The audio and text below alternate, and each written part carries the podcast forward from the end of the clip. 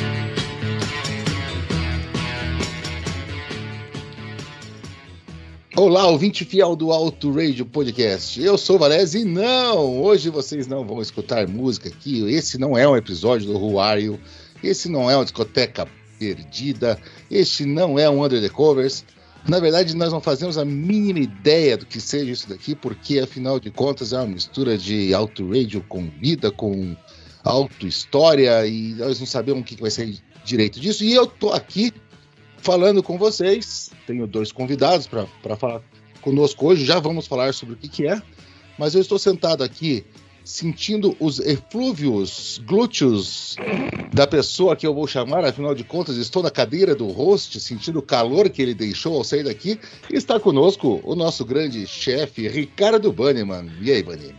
Fala, Valezeira! Cara, prazer, Irina Hagen, estar aqui sobre o, os seus cuidados, sobre os seus gracejos, sobre as suas piadas. Eu queria que você tivesse gravado aquela piada. Espero que o nosso convidado ilustre tenha gravado, né? A gente consiga recuperar a piada e você vai ver lá no final. É um prazer imenso falar do que a gente vai falar, afinal de contas, é, não temos gabarito para falar, mas o nosso convidado tem, Valese. Eu acho que tem, né? Afinal de contas, ele é o grande mestre do podcast do sul do, do país. Afinal de contas, eu não me considero no sul. Vocês falam que eu estou em Curitiba, eu estou no sul, mas eu não sou sul. Sul é para baixo de mim. Esse cara está no sul. É um cara que fazia muito tempo que eu queria gravar com ele de novo. Eu sempre quero gravar com ele de novo. Nosso amigo Josué Fusinato. Fuzi, bem-vindo ao Torradio. Vida, gostoso! Olá, Valese, olá, Banniman. Olá, senhoras e senhores! Que saudade de gravar podcast, gente. Obrigado pelo convite. Muito feliz de estar aqui. Vamos bater esse papo aí sobre a vida e a obra de uma pessoa sensacional, um homem genial que deixou um legado muito importante aí para quem gosta de automobilismo. Exatamente, exatamente. A história é essa, a gente vai gravar. Vamos, vamos já soltar isso. Nós vamos gravar o que Fusinato e Banniman têm em comum. São os dois maiores torcedores da Williams do Brasil, quiçá os dois únicos, né? Eu não me lembro de mais nenhum, foi, eu lembro, chamamos todos que eu lembrava. É aqui, quase como a torcida do Botafogo, né? É mais ou menos isso, né? Cabe dentro de uma Kombi. Então a gente vai falar sobre Frank Williams, senhoras e senhores. E sim, sim, nós sabemos. O Sir Frank Williams se foi já num dia de novembro, que já é longínquo. Nós já estamos gravando isso há, há bastante tempo depois. Nós estamos gravando depois do fim da temporada de vinte e um. Né? Flashbackson está gritando aqui no meu, meu ponto do meu ouvido, dizendo: como é que vocês vão lançar um podcast do Frank Williams agora que todo mundo já falou sobre ele? É justamente por isso, gente. O Torradio não se... não se para com esse tipo de coisa de lançar no tempo certo. A gente lança quando a gente consegue, porque é difícil também a gente juntar para lançar. E também a gente quer falar sobre o Frank Williams, a gente quer contar as nossas histórias. Aliás, esses dois caras vão contar as histórias deles uh, com a Williams. Eu vou tentar fazer uma coisa aqui, afinal, como bom ferrarista, eu tenho que ficar quietinho no meu cantinho, porque apesar de ter aquela rivalidade com a McLaren, antigamente eu sabia que a Williams podia ser bem malvada em alguns anos. Então, eu, já, eu já tive bastante medo dos carros azuizinhos. E quando a gente estava bolando esse, esse bate-papo, essa conversa nossa aqui, eu me lembro que o Fusinato colocou uma coisa no chat que me marcou e que eu gostei demais, assim, da ideia dele. Frank Williams o cara que não queria morrer, era isso, né? O cara que... Como é que você escreveu? Eu achei tão bonito isso, Fuzi. A pessoa que se recusa a morrer. A pessoa que se recusa a morrer. E eu achei bastante legal essa ideia, assim, rapidamente, passando por cima de tudo. Por que se recusa a morrer? Se nós estamos falando, falando depois da morte dele. Pois é. É. Pelo legado que ele deixou de perseverança, né, de resiliência. É, é, essa palavra resiliência está bem na moda ultimamente, né? É, nossa, a vida do Frank Williams foi permeada por tantos, tantas dificuldades, tantos altos, tantos baixos e tantas reviravoltas, tantos percalços, que é, é muito impressionante ver tudo, né, o que ele conquistou e o, o, tudo que ele atingiu, o que a equipe atingiu, né, e isso é muito derivado do próprio drive que ele tinha, do, do ímpeto que ele tinha, né, uma pessoa fascinante, uma história fascinante e, e tantas coisas aconteceram ali no, durante essa, essa carreira, essa, que dá para dizer assim, que teve diversas, entre aspas, né, entre coelhinhos voadores, várias mortes durante a vida do Frank Williams, mas ele sempre conseguiu, como uma fênix, se reinventar, se reestruturar e dar a volta por cima de forma magnânima. Impressionante. Muito legal isso. Bunny, me conta uma coisa. Da onde é o Williams, cara? Da onde surgiu o, ah, o amor pela Williams? Putz, cara, é... a gente vai, vai ali pro meio dos anos oitenta. É... Eu, eu confesso a, a todos aí, né, cara? Eu, eu, não... eu gostava de, de carros de corrida. A primeira vez que eu ouvi falar de Fórmula um foi por causa do Pequeno, uma revista do Homem-Aranha, então totalmente aleatório, né? E... E eu vi falar de um cara, de um senhor, né, um jovem senhor, que ele tinha ficado paraplégico.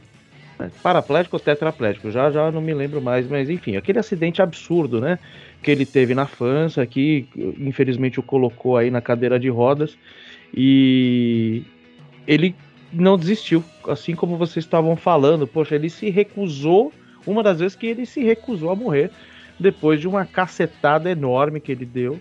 E ali me cativou, falei, cara, ele não precisa mais fazer aquilo, ele quer fazer aquilo, ele tem paixão pelo que, pelo que faz. E aí eu virei fã da Williams, assim, gratuitamente, é, no sentido de performance de carro, se já tinha sido campeão ou não. Eu mal conhecia a Fórmula um nos anos oitenta, conhecia muito en passant, assim, não era... Não era vocês que são tão mais velhos do que eu sabem, não era tão fácil, né, você como hoje ter tanta informação. A gente ficava à base de jornal e revistas que saía depois de uma semana, e eu não era muito assim um aficionado, mas me cativou muito a história desse cara.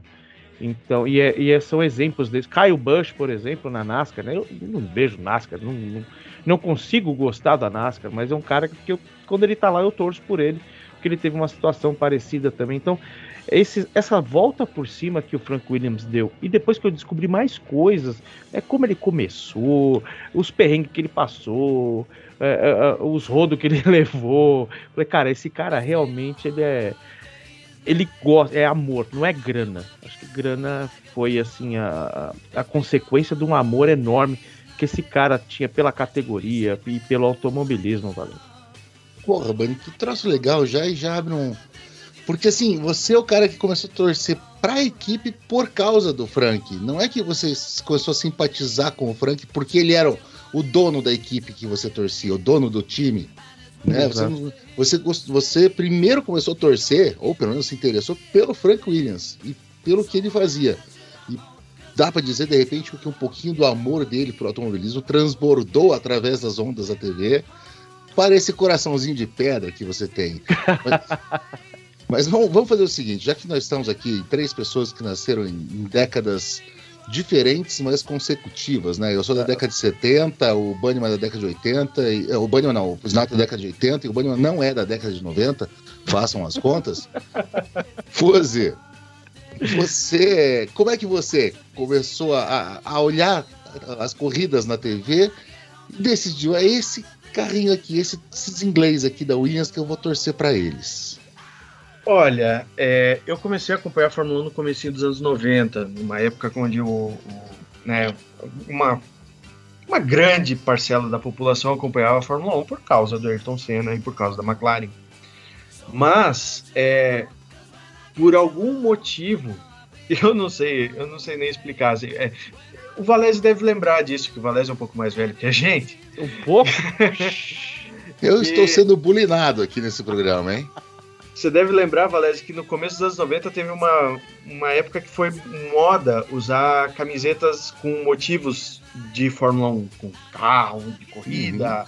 né, assim, aquelas meio camiseta parecendo meio que macacão, assim, de piloto com os patrocinadores e tudo mais, e apareceu, simplesmente apareceu aqui em casa numa dessas. A, a minha mãe é confeccionista, então ela tá sempre ligada, sempre, né, sempre produziu roupa, e, e então ela ia nas lojas e olhava e, ah, que legal, meu filho gosta de corrida, vou levar essa camiseta bonita para ele aqui. Era uma camiseta desse motivo de Fórmula um, parecido com um macacão de piloto, da Williams. É, eu tive duas dessas camisetas, e uma delas foi, por muitos anos, a minha camiseta preferida, assim, era uma camiseta amarela, da temporada de noventa e três, era amarela com azul, tinha o capacete do Prost, tinha o capacete do Damon Hill. Eu achava sensacional o capacete do Damon Hill, o fato de ele correr com o número zero era fascinante para mim. Até o outro dia a gente tava conversando, um desses grupos de WhatsApp, da, onde a galera fala sobre Fórmula um, e perguntaram, ah, se você fosse piloto, que número você usaria? Eu disse, ah, se eu pudesse eu queria usar o zero, que eu achava sensacional o Damon Hill correr com o número zero. Então, isso marcou muito, sabe? E imediatamente depois ali teve a mudança de equipe do, do Ayrton Senna para Williams, então, nossa, juntou ali o, o fanatismo do brasileirinho com o gosto já adquirido pela equipe. E aí vem também essa questão da figura do Frank Williams nos boxes, né? É, o Banniman falou muito ali que o que chamou a atenção dele foi justamente, poxa, cara tetraplégico, é, gerindo uma equipe de Fórmula um, que interessante. E aquela figura dele, né, é, apesar de fisicamente frágil, ela demonstrava muita imponência, né, você dava, dava para ver que, assim, era, era uma figura central ali, ele estava literalmente nos meios dos boxes, coordenando tudo, de uma cadeira de rodas. Isso era um, um retrato muito impressionante, assim, e aquilo marcou, marcou demais, assim, e dali eu fui acompanhando a equipe. Eu acho que eu sou um dos poucos que achava sensacional, achava lindo os carros vermelhos da Williams de noventa e oito e noventa e nove, achava lindo aqueles dois carros. E, né, toda a trajetória da equipe sempre foi muito fascinante para mim, tanto os altos quanto os baixos, né, e como é, sempre conseguiu se reinventar. Isso que criou toda essa, essa vontade de ser fã da Williams como time e do Frank Williams como pessoa. Puta, que legal, você vê, ó. Dois motivos diferentes para começar a fazer isso, passando, independentemente disso, pelo, pela pessoa Frank Williams, né? E daí você começar a, a se apaixonar pelo time. Cara, isso é muito legal. Oh, escuta aqui, tô pensando em fazer uma coisa. O que, que vocês acham, então? Já que esse é um especial Frank Williams, a gente, obviamente, quem está ouvindo, a, a gente não vai contar toda a história do Frank Williams, a gente não tem essa pretensão, a gente não... não tem essa capacidade, né? Isso já foi feito, vocês já ouviram. A gente vai passar por essa história. Se vocês relembrarem alguma coisa, enquanto a gente passa pela história, a gente vai, depois do que, que a gente lembra, a gente vai começar a comentar alguma coisa, o que, que, que isso marcou, onde é que a gente estava, o que, que aconteceu. Vamos fazendo um bate-papo assim. E eu vou justificar o meu salário aqui no Auto Radio. Uh, Flashbacks, me avisa lá o chefe que a, a segunda parcela do décimo tem que cair semana que vem, senão é. nada é feito, não tem Roario mais, tá? É, mas eu dei uma, pelo menos pra gente começar, pra, pra gente situar quem foi esse cara tão grande, né? Seu Francis Owen Garbatt Williams foi um piazinho que nasceu na Inglaterra em quarenta e dois, a mãe dele era professora. Uh, em alguns lugares que eu li rapidamente hoje, parecia que era professora para crianças especiais, crianças com necessidades especiais também. E o pai era um piloto da, da Royal Air Force, ainda durante a guerra, né? Ele nasceu durante a Segunda Guerra. O casamento dos pais acabou não dando muito certo, depois que o pai voltou da guerra, parece que a vida em casa não, não era muito agradável. Eles se separaram, se divorciaram. O Frank morou um tempinho com uma tia, mas depois ele foi mandado para algumas uh, alguns internatos, algumas escolas internas, que ele, os pais tinham condição de fazer isso. Uma que ele ficou mais tempo, e na adolescência, quando ele começou a criar essa paixão na Escócia, e onde ele tinha uma biblioteca que tinha acesso a, a, a muitas revistas de automobilismo, a muito material impresso de automobilismo, e aonde um amigo dele emprestou um Jaguar uma vez para ele. E ele se apaixonou por isso e decidiu que era isso que ele queria da vida dele, conviver com carros rápidos, né?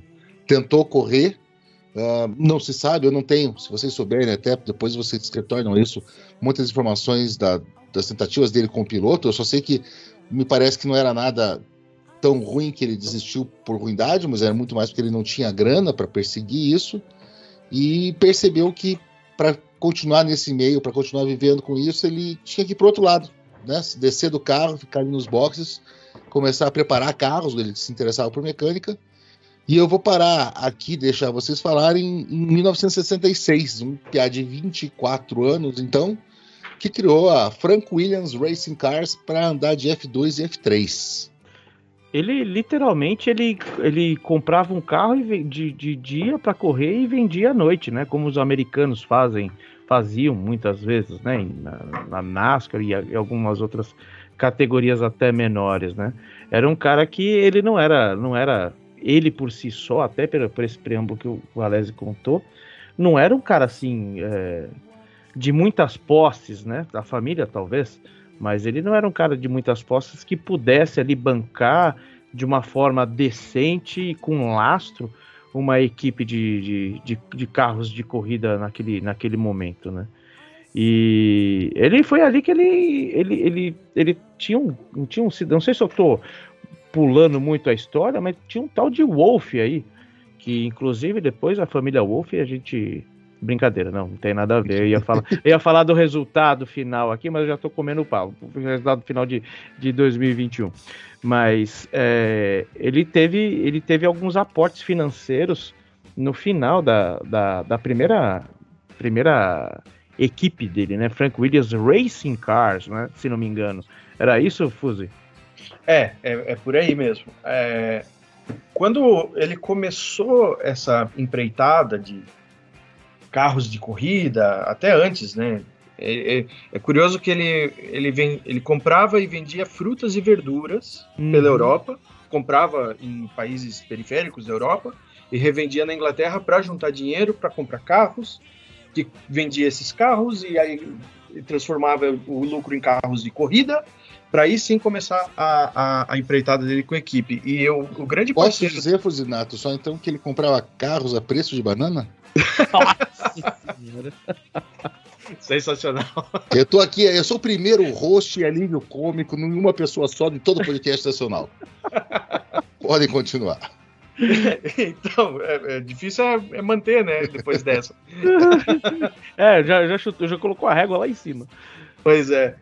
Aí, o grande parceiro dele nessa época era o Pierce Courage, né, que era um, um piloto muito talentoso. Ah, é verdade. Começo da década de sessenta, que galgou todos os degraus é, das categorias de base em carros do Frank Williams, né? Eles tinham uma parceria muito, muito próxima, eles moravam na mesma casa, é, é, para justamente conter as despesas e poder gastar tudo que eles tinham em realizar esse sonho de botar o pé na porta do mundo da Fórmula um, né? E o, o Pierce Courage chegou a, a, a correr pela equipe do Frank Williams na Fórmula um, mas, né, tragicamente morreu num acidente.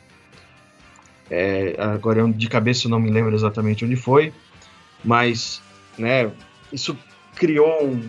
Pode-se dizer que essa foi uma... Né, como a gente mencionou ali, que o Frank Williams seria o homem que se recusa a morrer.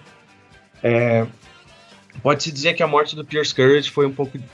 Foi uma morte para o Frank Williams também. Ali, foi, morreu, foi. ali morreu a inocência dele, né? Uhum. Ele percebeu que não podia ser amigo de piloto, ele tinha que tratar aquilo como um negócio, de uma forma um pouco mais fria, né? Então ali foi um, uma das primeiras, dá para se dizer assim, uma das primeiras mortes da vida do Frank Williams. Mas a equipe continuou, né? E aí sim, vem ali, como o Bunnyman falou, vem o Walter Walter Wolff, que era um canadense que investiu muita grana na equipe, depois de passar muito perrengue, é, vendeu o almoço para comprar janta. Tem uma história curiosa dessa época, que aí ele já era casado com a esposa dele, a Dini, que foi uma parte muito importante da vida dele, que a gente vai tratar mais para frente também, que ela pediu para ele assim, ah, pega esse dinheiro aqui e vai lá comprar uns fish and chips para a gente jantar. E ele retornou, tipo, seis horas depois com velas de ignição. Jantar a velas. É, deixou a comida para lá. E, e, então, a vida dele era essa. É uma paixão absurda por Fórmula um, é, de justamente viver tudo que podia, deixar de comer, às vezes, justamente para poder investir na equipe. É, o, eu acho que é isso que você falou mesmo. O flashback que eu tô me falando aqui foi o... O inesquecível... Nossa, cortei aqui e perdi a referência. Cara, o Piers Courage morreu na, na Holanda, cara, nos Países Baixos, lá em Zandvoort. Aí que foi uma coisa horrível. Isso eu tô sabendo de cabeça. Não estou olhando a Wikipedia, tá, crianças? Eu tô falando de cabeça, é, de cabeça que eu lembrei. Sei, sei, sei, sei. Bom, ó, então acho que a gente pode até fechar esse, esse primeiro, primeiro pedacinho, assim, da... da, da... da Frank Williams Racing Cars, né? O cara começou em sessenta e seis, o Courage já, já corria com ele, né? F dois, F três, e quando eles conseguiram, assim, compraram um chassi Brabham em sessenta e nove para ir para a Fórmula um, já no primeiro ano eles conseguiram dois pódios, né? O Courage uhum. foi segundo em Mônaco e em Watkins Glen, e em setenta, para conseguir juntar uma grana a mais, ele ficou sócio de um argentino, O, o Alejandro de Tomasso, verdade. Alejandro de Tomasso. Sim. Né? O famoso era, de Tomasso Pantera. Exato, exato. Que foi quando o, o, o Courage, Courage, Courage, não é Courage, Courage, desculpa, é Courage, Courage, acabou falecendo na Holanda, que foi talvez a primeira morte dele, né? Uh, e daí, uh, isso foi em setenta, em setenta e um, ele botou um March para correr, comprou um chassi da March e chamou o famoso Henri Pescarolo. Em setenta e dois, ele botou um carro da Politoys. E se você parece numa fábrica de brinquedo, é porque era a fábrica de brinquedo mesmo. Politoys F X três. Ele tinha dois pilotos, o Pescarolo e o José Carlos Patti na equipe. Uhum. Mas em setenta e dois, primeira prova, só o Pescarolo entrou porque ele só tinha um carro. E ele destruiu o carro na prova, o Pescarolo. Bateu e destruiu. E o cara não tinha mais dinheiro nenhum. O, o, o Frank Williams não tinha dinheiro nenhum para nada. Que foi essa época que o Fuzi falou até que Uh, ele conduzia os negócios da equipe de um orelhão, porque cortaram o telefone uhum, dele. Exato, ele fazia tudo por orelhão, cara. Tudo era um perrengue, orelhão. Né? Puta de um perrengue, porque era trabalhar com carros, que é uma coisa, né, muito, muito, muito cara. Isso, e daí na, na, na primeira década, de set... na, nos começos da década de setenta, ele tentou patrocínio com a Marlboro, que não deu certo, ele conseguiu um patrocínio com a, com a família Bin Laden. Uhum. Osama não estava, mas é a família do Osama mesmo, né? Da, da Arábia Saudita conseguiu um patrocínio, mas não, não nada a ver com o próprio Osama, mas também para correr. E em setenta e seis que ele se associou com o, o, o Walter Wolff, que o Fuzi falou, que até foi uma coisa meio conturbada, mas que no final ele acabou perdendo a equipe dele, né? Foi chutado a equipe dele, foi a segunda morte, né? É, e você sabe que isso é uma coisa que eu vejo versões, que eu não sei, é, é que nem aquela história de Senna Prost, né? Quem é o vilão e tal. É, o Wolff realmente picou o rodo nele ou foi alguma coisa, foi, foram negócios mesmo? Porque até onde eu sei, é, o, o, o Williams ele estava, né, ruim das pernas por conta disso tudo que o Valésio contou, e o Wolff tinha todo o direito, né, sobre, sobre as ações da Williams naquele momento. É, dizem que ele, ele foi enganado, né, que o, o Frank Williams era muito coração mole, mas eu acredito na versão de que o, o, o, o Wolff era majoritário, ele podia fazer o que ele quisesse. O que, que vocês acham disso? Olha, o que, que eu vou dizer? O nome, da, o nome na porta era do Frank Williams, né, uhum. mas ele não tinha... Chegou um ponto que ele não tinha mais como bancar a brincadeira, então precisou pedir ajuda e o Walter Wolff apareceu, botou o dinheiro lá no, no negócio e ficou uma questão de uma... Ficou um cabo de guerra ali, né? Ficou uma briga de poder, um o poder financeiro, o outro com o poder moral, digamos assim, porque afinal de contas era o dono e o chefe de equipe, né? Então, de fato, existem, são duas versões, né? A versão do Frank Williams é de que ele foi sendo posto de lado, do negócio até o momento que não tinha mais para onde ir, né? Mas é, dessa união do Frank Williams com o Walter Wolff que apareceu o grande amor da vida do Frank Williams, né? O Patrick Head. Patrick Head. Gra- gr- grande cabeção. Um grande Patrício Cabeça. Que foi o cara que, que, que, que topou a proposta indecente do, do, do tio Frank, que chegou pra ele e falou assim, ó, o Lobo Mal aqui tá pegando tudo pra ele, vamos largar essa porcaria aqui, vem comigo, eu te dou casa, comida e roupa lavada e vamos fundar outra equipe de Fórmula um em setenta e sete, né? Uhum. Eu, eu ouso, eu não sei, agora não sei se a gente vai falar aqui do coração, né? A gente tem que ser... A gente tem que ser o mais frio possível. Mas uma não, das não, parcerias... Nosso compromisso aqui não é, não é, não é, não é com a frieza, não. Nosso compromisso não. aqui é, é falar assim o que a gente sente, de verdade. É a paixão, uma das maiores e melhores parcerias da Fórmula um de todos os tempos. O que esses caras fizeram nas décadas seguintes, inclusive o Patrick Head apostando, né? Patrick, óbvio, né? A gente tá falando aí anos setenta, final dos anos setenta, novinhos, recém-saídos de faculdade e essas coisas e tal. E apostar, né? Numa equipe que tinha aquela fagulha, né? Mas não tinha grandes resultados. E um grande sonhador que era o Frank Williams. Eu imagino ele, tipo, mano, vamos lá que vai ser legal. O cara faz uns planos absurdos assim, aí você olha assim, meu... Vai dar errado, mas esse cara tá com tanto coração, eu vou ajudar esse cara. Acho que era, eu não sei se era isso que o Patrick Head tava pensando, mas dá a impressão que era isso, por tudo que ele já tinha passado, né? Os senhores estão dizendo que as três maiores duplas inglesas do final dos anos setenta eram Waters e Gilmore, Osborne e Iommi, e Williams e Head. Olha, com tá toda ali, certeza, com eu acho toda que certeza. Fechamos o pódio, todo mundo no P um. Aí nessa, nessas três duplas não tem perdedores. É, eu acho que o interessante ali desse relacionamento do Frank Williams com o Patrick Head é que é, depois de tanto bater cabeça, o Frank Williams notou que ele tinha coisas que ele não era bom, de fato. Uhum. E ele conseguiu encontrar uma pessoa que completava ele naquilo que ele não era bom. Né, todo aspecto técnico e, e fabril ali, né, desenvolvimento e tudo mais, ele deixou na mão do Patrick Head, que era um cara brilhante, es, uma, brilhante no, na, na simplicidade das coisas.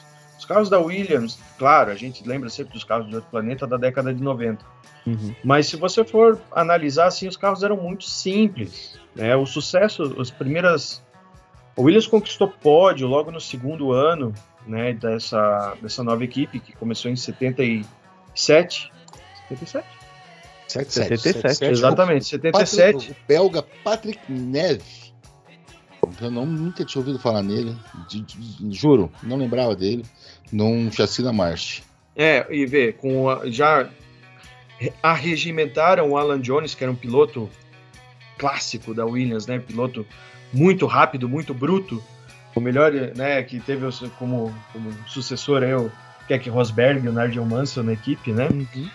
é, e já conquistaram pódios logo nos primeiros anos, é, conquistaram independência financeira, né, o pódio, as, os resultados dentro da pista, responsabilidade do Patrick Head, os carros maravilhosos que ele construía, simples, mas extremamente eficientes, e a independência financeira e a, essa conquista financeira pela mão do Frank Williams, né, que, que foi atrás de do, a, abrir um mercado que não existia, justamente, e ir atrás do dinheiro que estava lá na Arábia, entrar em contato com a família Bin Laden e com os, uh, empresas da Arábia Saudita para botar dinheiro na equipe. Aqueles carros brancos e verdes do início da década de oitenta, da Williams, final dos anos setenta, eram, eram daquela cor por causa Da, da família real saudita da, e da família Bin Laden. É, existe uma anedota que conta que ele, a, a primeira vez que a família saudita foi até a Inglaterra para negociar a, o patrocínio, ainda estavam numa espécie de namoro, assim, né? Não era um relacionamento sério, mas ele já, o Frank já, já tinha colocado logo na entrada da, da fábrica da equipe um carro da Williams pintado nas cores branca e verde, como a gente veio a conhecer, e isso fez com que os sauditas se apaixonassem por ele e, e investissem uma grana alta, né, no, uhum. na concepção da equipe. É, o, o, foi aquele lado cacheiro viajante, né, do, do próprio Frank, né, porque ele realmente fez isso que, que, que o Bunny falou, né, e, e chegou o Patrick Reed e falou assim, ó, você é o cara que, que manja, assim, do, do, da mão na graxa, de ficar ali no, no, nos boxes, e eu vou ser o cara da grana, eu vou, eu sou, eu sou, eu sou comercial, eu vou sair correndo e vou arrumar dinheiro pra gente poder fazer isso. E, e o que o, o Fuzzy falou também, então teve o Alan Jones, que era uma grande coisa, mas a primeira vitória uh, uh, do carro da Williams foi em setenta e nove, em casa, em Silverstone. Você veja só que troço mais uhum. épico, né? Que troço Olha. icônico. Com Clay Regazzoni. E eu olhando, eu olhando uma, uma, uma pauta agora, eu vou fazer um, um parênteses aqui, olhando aqui e vendo que a primeira vitória da Williams foi com Clay Regazzoni, que depois foi, e a Williams depois foi campeã mundial com Nigel Mansell e com Keke Rosberg antes. Eu acho que a gente tinha que chamar a asa dianteira da Williams de bigode. Esses foram os três bigodes mais icônicos da Fórmula um. É Eles verdade. Estão intimamente ligados à história da Williams. Sensacional, exatamente, exatamente. Bigode faz, é uma parte fundamental da história é, é, inicial da Williams, do sucesso da Williams. É, genial, genial. e, eu, e depois dessas, dessa vitória, e, e depois do, do primeiro campeonato também, vamos dizer assim, na, nessa ascendência, né, que eles estavam vindo depois de setenta e nove, o pessoal começou a ficar olhando pro cara. Mas mesmo assim... É, é, pelo que eu, que eu pesquisei, ele ainda era ridicularizado, né? Apesar de ser uma época que era, era tudo muito mais bruto, né? Não era tudo tão refinado como hoje em dia. Eles eram, imagina, o pessoal lá da Ferrari, é, da, da Renault, tal, né? Sustentados por, por, por libras e libras de, de grana. E olhava o cara e falava, mano, esse cara aqui tá louco, ele não vai pra lugar nenhum. Ele tá tentando de novo pra quê? Né? E depois do primeiro campeonato, então, aí os caras olharam e falaram, porra, será que o cara conseguiu? Né? Foi tipo um tapa na cara mesmo, aquele tapa que você dá com, a, com as costas da mão. E aí eu acho que a partir de oitenta e um, realmente, ele começou a, a, a, a ser visto como, putz, o cara conseguiu. Né? É, ele não precisou mais ir para a Arábia para fazer negócio, apesar que foi mais algumas vezes, né? Não, claro, claro, com certeza. É, até essa questão de, do, do ridículo, entre aspas, né? Era muito porque o Frank Williams, ele era comum, por exemplo, ele tipo, penhorar os próprios bens dele, uhum. né? Tipo, pegar dinheiro. O Bernie Eccleston fala que é, o Frank Williams chegava para ele e dizia assim, ó, Frank, eu preciso de cinco mil dólares emprestado, você pode me emprestar? Eu, não, tudo bem, você me paga até em duas semanas? Não, com certeza, tranquilo, pago, não tem problema. Duas semanas ele estava lá, ele nunca negou um pagamento, sempre pagou todas as dívidas dele. Só que ele chegava lá, pagava e dizia, então, agora que eu te paguei, você pode me emprestar dez mil? Era realmente revendendo o almoço, né? É, exato. O, e, e também, nessa, nessa época pré-acidente, né, pré-oitenta e seis, o, o Frank Williams ele era um exímio atleta. Ele era corredor de meia maratona, de corridas de, de, de, de fundo, né, acima de cinco quilômetros. E do tipo que ele ia correr para pegar a premiação para poder pagar os mecânicos. Uhum. Sabe? É, nesse, nesse período de transição ali entre o entre a tempestade e a bonança, ele continuou fazendo isso. Então, ainda viam ele como aquele britânico turrão, né? Seria o, o equivalente ali ao, ao redneck americano, vai. Uhum. Era assim como era dessa forma que ele era visto. Mas, né, é inegável da forma que ele botou o pé na porta, com o título do Alan Jones, título do Keke Rosberg, é, é, título do Nelson Piquet, isso ali na primeira metade da década de oitenta, né, com um monte de vitórias do Nigel Mansell ali, a partir de oitenta e cinco, não tinha mais como simplesmente ignorar, né, a, pers- a pessoa do Frank Williams e a equipe Williams na Fórmula um, né? Você citou o Keke, é, eu escutei uma história recentemente, eu nunca tinha me reparado com isso, né? O piloto campeão, normalmente o passe dele aumenta, né? Ele era tão mão de vaca, mas tão mão de vaca, acho que por conta de todos esses perrengues que ele passou, que ele mandava, mandou o Keck embora, né? Falou, vai embora.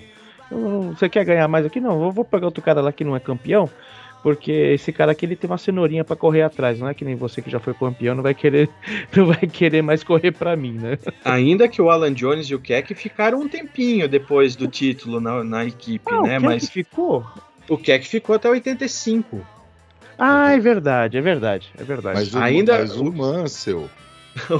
o Mansell, o Prost, o, o, Prost. O, o Rio e o Villeneuve comeram o pão que diabo amassou nessa Foi. negociação do contrato. É verdade, é verdade. Eu, pra mim o Keck tinha ficado um ano só, mas aí foi isso mesmo, ele saiu em oitenta e cinco. Não só mas... ele ficou até, em oitenta, até oitenta e cinco, como até bem pouquinho tempo atrás ele era o detentor da volta mais rápida da Fórmula um, da história.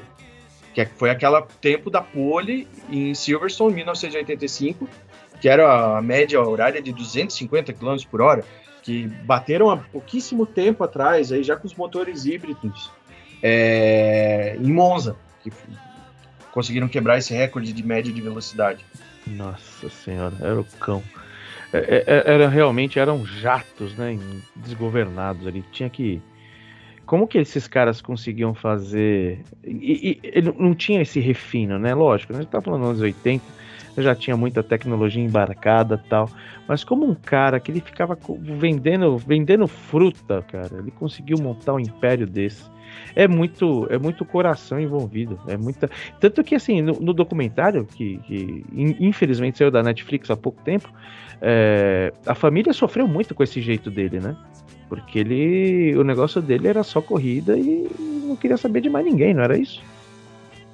É, exatamente. É, o documentário é muito focado, né, na esposa dele, que é uma figura fundamental para a história da Williams. Uhum.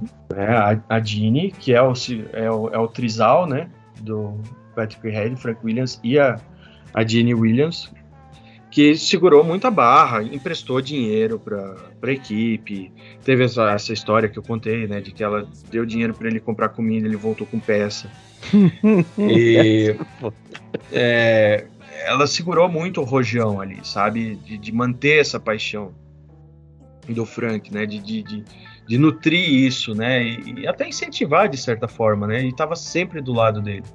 Tem uma imagem fenomenal, tá nesse documentário.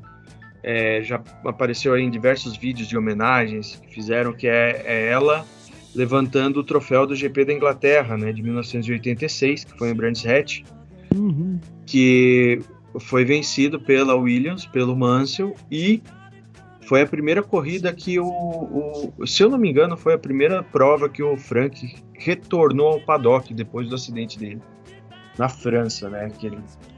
Então, então vamos, vamos, vamos chegar até essa morte do, do, do Frank Williams também, né? A gente está ali no começo da década de oitenta, final de, no, é, de setenta, começo de oitenta, setenta e nove o, o Regazzoni ganha a corrida em Silverstone, o Alan Jones já ganha mais quatro corridas logo seguinte, seguidas. Vou dizer oitenta, uma coisa aqui, ah, vou dizer uma coisa importante, hein? Não fosse ah. por causa do regulamento do campeonato de setenta e nove... O Williams era campeã de construtores e de pilotos. Não ia ter título do George Scheckter da Ferrari, não, viu, seu Valério? Ah, mas não, não, não existe regulamento contra a Ferrari. Não existe regulamento contra a Ferrari. Isso, isso é uma coisa que não existe no mundo, tá? Em oitenta, em oitenta, ah, daí sim veio, veio o título dos dois, né? Veio, o Jones ganhou pilotos em cima do Piquet, de Brabham, inclusive, né? Ah, quem estava com o com Alan Jones era o Carlos Reutemann, um argentino. Em oitenta e um, daí a briga do Piquet foi com o Reutemann, o Piquet acabou prevalecendo, levou o primeiro título dele, mas o, o Carlos Reutemann ficou em segundo, o Alan Jones em terceiro, ou seja, campeão de construtores de novo, bicampeão de construtores em, em quatro anos de vida, uhum. né? Ah, a partir daí, isso em oitenta, é, oitenta e um, em oitenta e dois foi campeão de pilotos, então com o Rosberg, correram quatro pilotos em oitenta e dois, deu um, oitenta e dois foi mais difícil porque teve muita troca, além do Reutemann, Ah, o Andretti correu, o Derek Daly correu, o Rosberg acabou correndo e ganhando aquela corrida única, mas ele foi campeão de pilotos com um, uma vitória só, porque ele tinha muita consistência, a Williams era muito forte, a Williams ah, tinha muita confiabilidade, não quebrava, então o, o Rosberg fez os pontos, mais do que os pontos necessários para isso. A gente veio da, dessa primeira metade dos anos oitenta, tudo correndo bem, e chegamos em oitenta e seis, na França, em Paul Ricard, quando o Frank tem a, a mais uma morte, dessa vez uma quase morte física mesmo. Né? Uhum. Cara, e, se não me engano, ele estava ele tava indo para fazer uma dessas maratonas deles, não era? Essas corridas com os pés mesmo, com as pernas, não foi isso? Não, não... Pelo, foi, pelo, que, foi, pelo, pelo que eu, pelo que eu de cabeça vi, mesmo. Ele disse que ele, ele se atrasou, perdeu um voo no aeroporto mais perto ali onde ele estava, e pegou um Ford Sierra e saiu para conseguir pegar o voo em outro aeroporto para fazer uma maratona. Exato, ele ia voltar para a Inglaterra, da França para a Inglaterra, para participar de uma corrida de rua. E né, nesse, ele, ele era um, um cara meio pé de chumbo, assim, ele gostava de correr, ele, não, ele admitia isso, né, gostava de, de velocidade e tudo mais, e, mas chegou uma curva que ele não conseguiu fazer, né, na pressa, aquela coisa, e foi um acidente muito feio. O Peter Windsor, que é jornalista, na época ele era assessor de imprensa da Williams, estava junto com ele no carro. Talvez tenha sido isso que tenha salvado, porque miraculosamente o Peter Windsor não teve um machucado grave sequer, uhum. pôde prestar o socorro imediato para o Frank.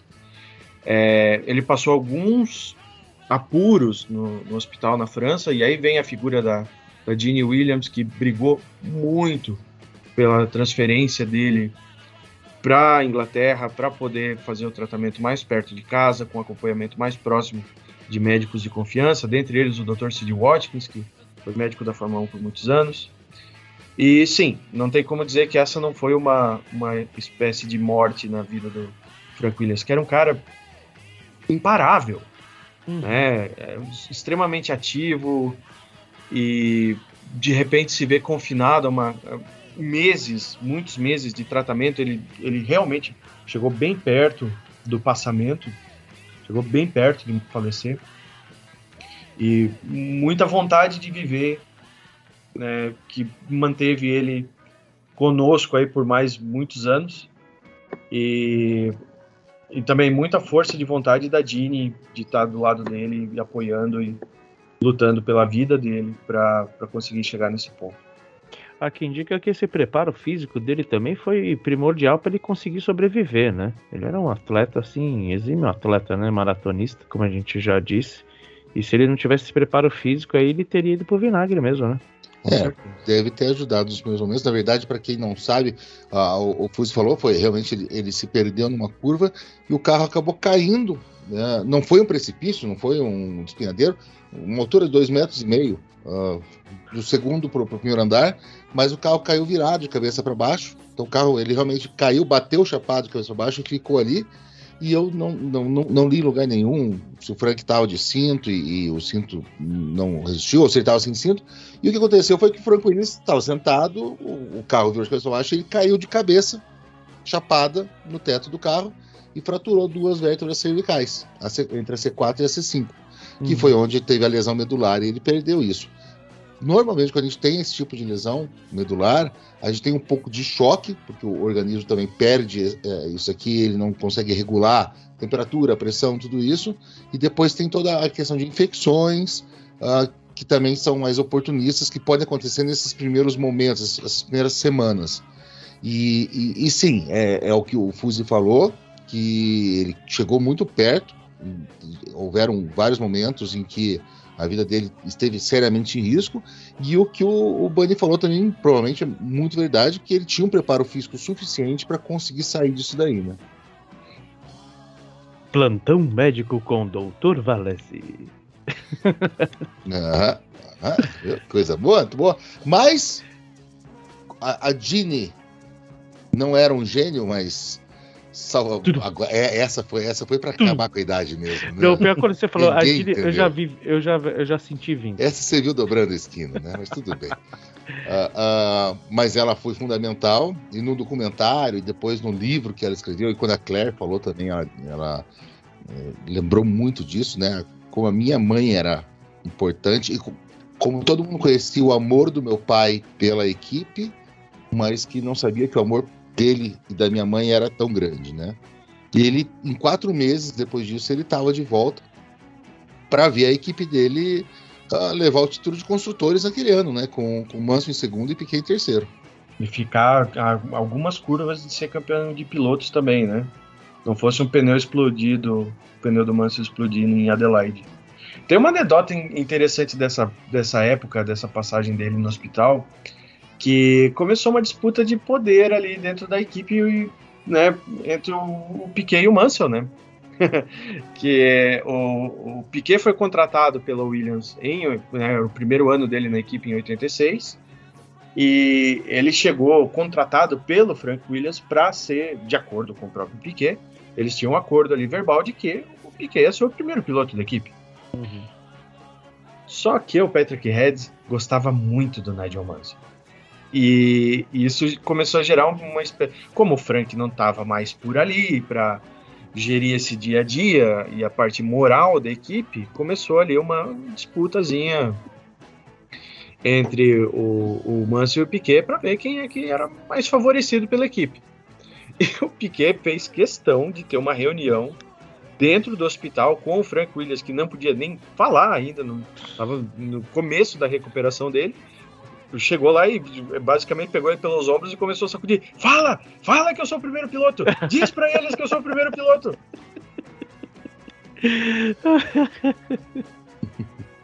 Que absurdo, aliás, cara. É... Eu não duvido, eu não duvido. Nem um pouco, desses dois aí. Aliás, foi em oitenta e seis ou foi em oitenta e sete aquela cena clássica em que a equipe chama o Mansell para os boxes e o Piquet entra no lugar deles e o Patrick Heck quase tem um, um derrame ali na, na, foi na pira.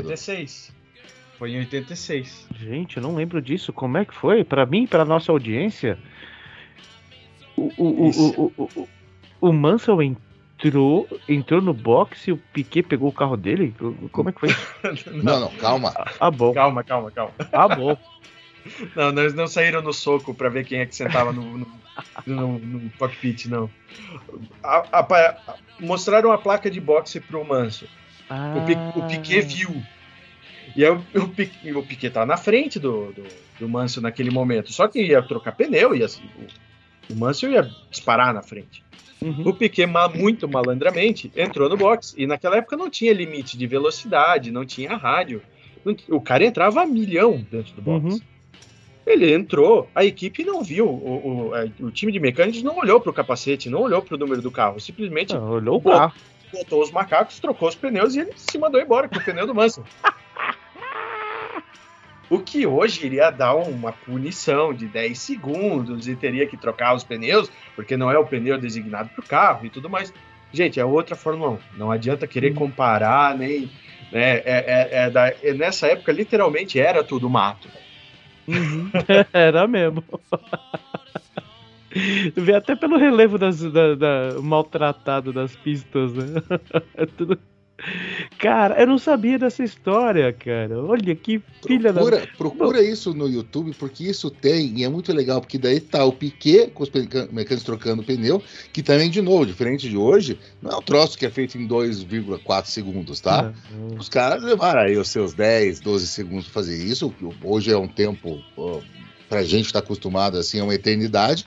O Mansell parando atrás e esperando, né? E o, e o e Patrick Head parecendo o urso do pica-pau, né?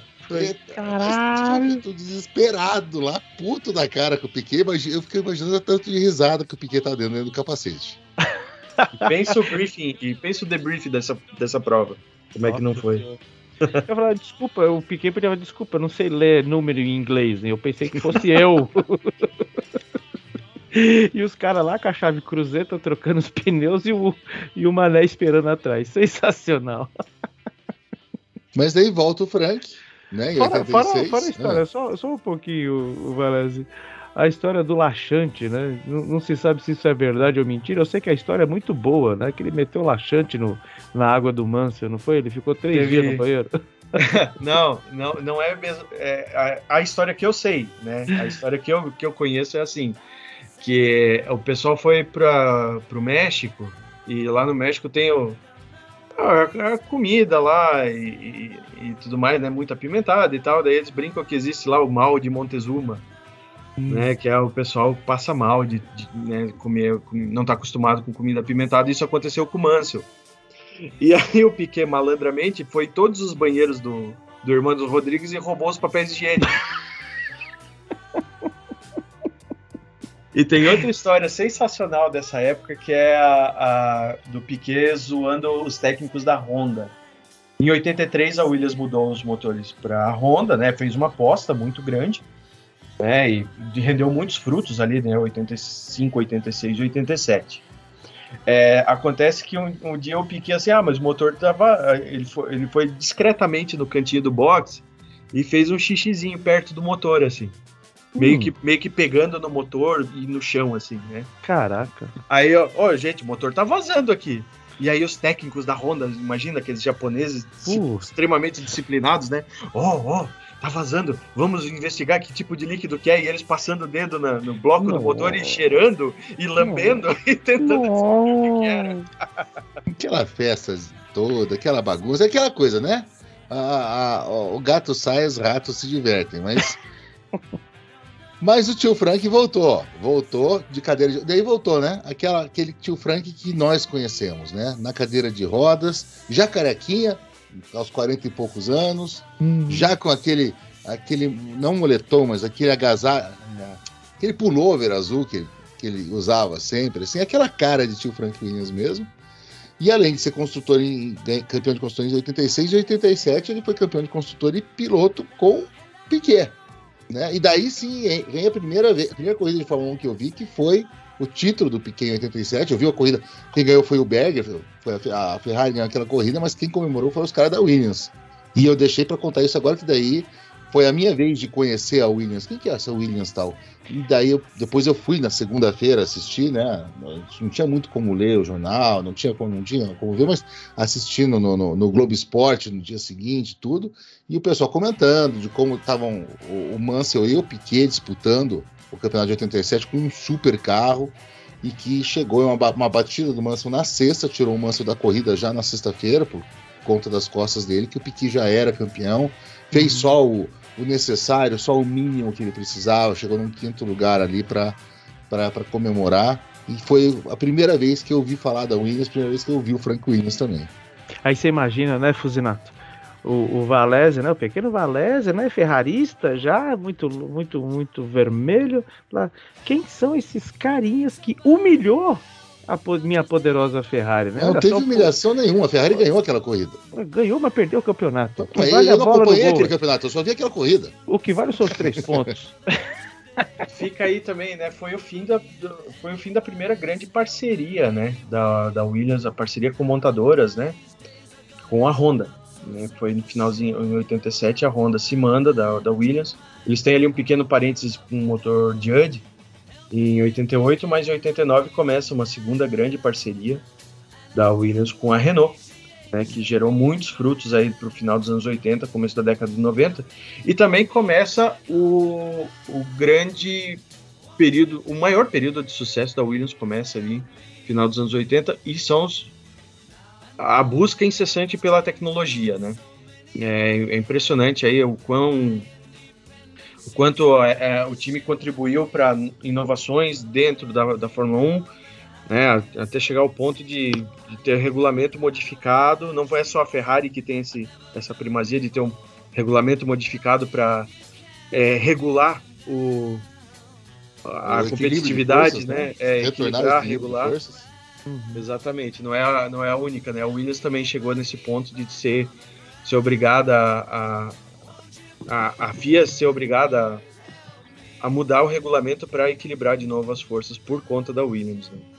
Mas só um parênteses pequeno, antes, antes de a gente começar da, da, a mágica década de noventa, né, e o carro de outro mundo, ah, o Fuzi lembrou bem, né? A gente tinha então essa parceria com a Honda, que também foi uma coisa meio que ah, quase que inédita, né? Não sei se a Williams foi a primeira a usar motor Honda ou não, mas ah, é um dos primeiros que realmente que eu me lembro que De, de estudar, assim, a Honda tá na Fórmula um tão cedo. E depois teve a Renault, e depois ainda teve a B M W, que também foi um outro sopro da Williams, mas para mim, e, e me digam se eu tô muito errado, se é alguma coisa assim muito diferente, mas sério, eu associo demais a Williams ao, ao Ford Cosworth, não sei porquê. Ela é, demorou bastante tempo ou não? Para mim, eu, sou, eu associo demais o motor da Williams ao Ford Cosworth. A Williams mudou do Cosworth para a Honda em oitenta e quatro.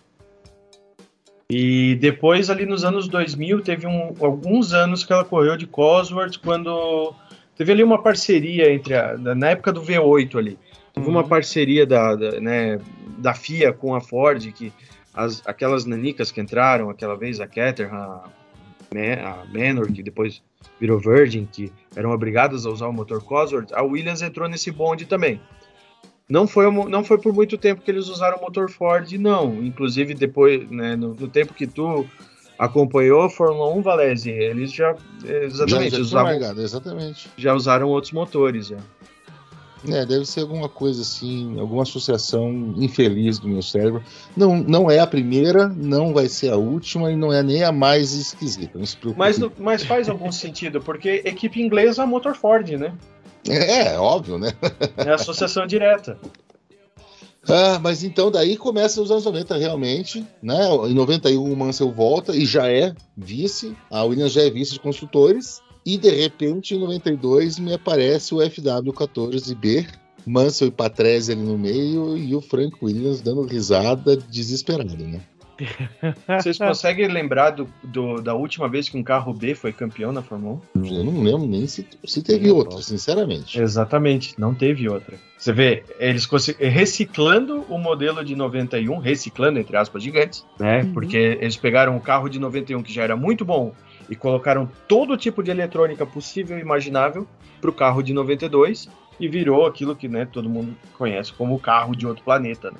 É, isso aí não é nem o pulo do gato, né, meu? Isso aí é o pulo, pulo da pantera, do leão, da selva inteira, porque era realmente outra categoria esse carro. Não, não tinha pra ninguém. Não, não, tinha, não, não tinha concorrência pra esse cara. Até o imbecil do Mansell foi campeão, né? Segundo o Piquet. Exatamente. Exatamente. É, campeão África... disparado, né? O, campe... é. o, o Mansell foi campeão com o dobro de pontos do Patrese, da equipe dele, que foi em segundo lugar no, no, no campeonato. É, a primeira prova de noventa e dois, África do Sul, o Mansell faz a pole com um segundo e meio de diferença. Nossa. No segundo colocado. Que foi o Patrese, inclusive. Então, gente, era, era absurdo, assim. Era completamente absurdo. noventa e dois e noventa e três foram anos de sonho para a equipe Williams no geral, né? Não, era um domínio muito grande, muito grande mesmo. Que só não, só não foi, foram três anos, né? De noventa e um até noventa e três, porque o Senna estava muito inspirado em noventa e um e o Mansell é o Mansell, né? A natureza se encarrega. Exatamente. É, e daí o Mansell fez tudo isso em noventa e dois, crente que ele ia ganhar um caminhão de dinheiro do tio Frank Williams, e o tio Frank Williams falou assim, não, eu até, sinceramente, eu até gosto, gosto muito de você, gosto do Patrese, mas eu não vou ficar com nenhum de vocês dois não, tá? E tirou o velho Alain Prost, que tinha passado o ano anterior criando cabras no interior de Provence, depois de sofrer um ano com a Ferrari, Um caminhão, um caminhão né? da Você Ferrari, viu? E o Prost volta um ano parado com o Hill, Damon Hill do lado dele, e ganha o campeonato de noventa e três, em cima do Senna. Pois é, depois desse ano sabático aí, coçando os bagos como você... Você vê o quão incrível era esse carro, né? Não, era coisa de... E todo mundo metia o pau... Ah, não, isso é um absurdo, isso não é pilotagem, não, porque qual a influência do piloto? Ele já começou todas aquelas elucubrações filosóficas, né, até onde é o homem, até onde é a máquina, não sei o que, tudo e tal, mas todo mundo queria, era a Mercedes do momento, todo mundo queria estar lá dentro de uma das Williams, nem que fosse piloto de teste, cara, era coisa assim, é, é para deixar, a, se os caras que foram, fossem medianos e quisessem ganhar um título na Fórmula um, ia sentar num carro desse. Nem se fosse para pilotar de graça, né? Como o Ayrton Senna se ofereceu várias vezes para pilotar pela Williams de graça em noventa e dois e noventa e três, né? Ele só queria ter uma chance de competir de igual para igual com o Mansell e com o Prost. Né?